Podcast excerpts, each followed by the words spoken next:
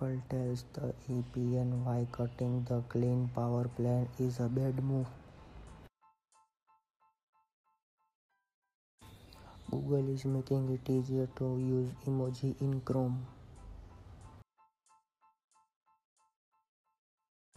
Apple brings former Amazon and Google executive to its software team.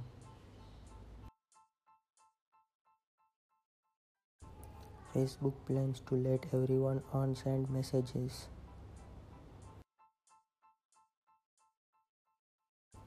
Facebook demands ID verification for big pages. Spotify's first hardware might be a music player for a car.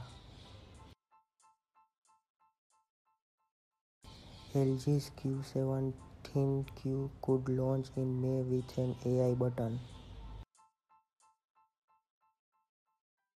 Walmart adds 500 pickup towers to its stores across the US.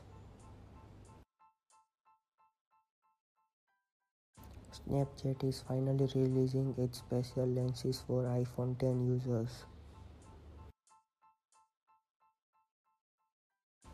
Thanks for listening. Don't forget to favorite this station for more discussion. Follow me on Twitter at the radio 1996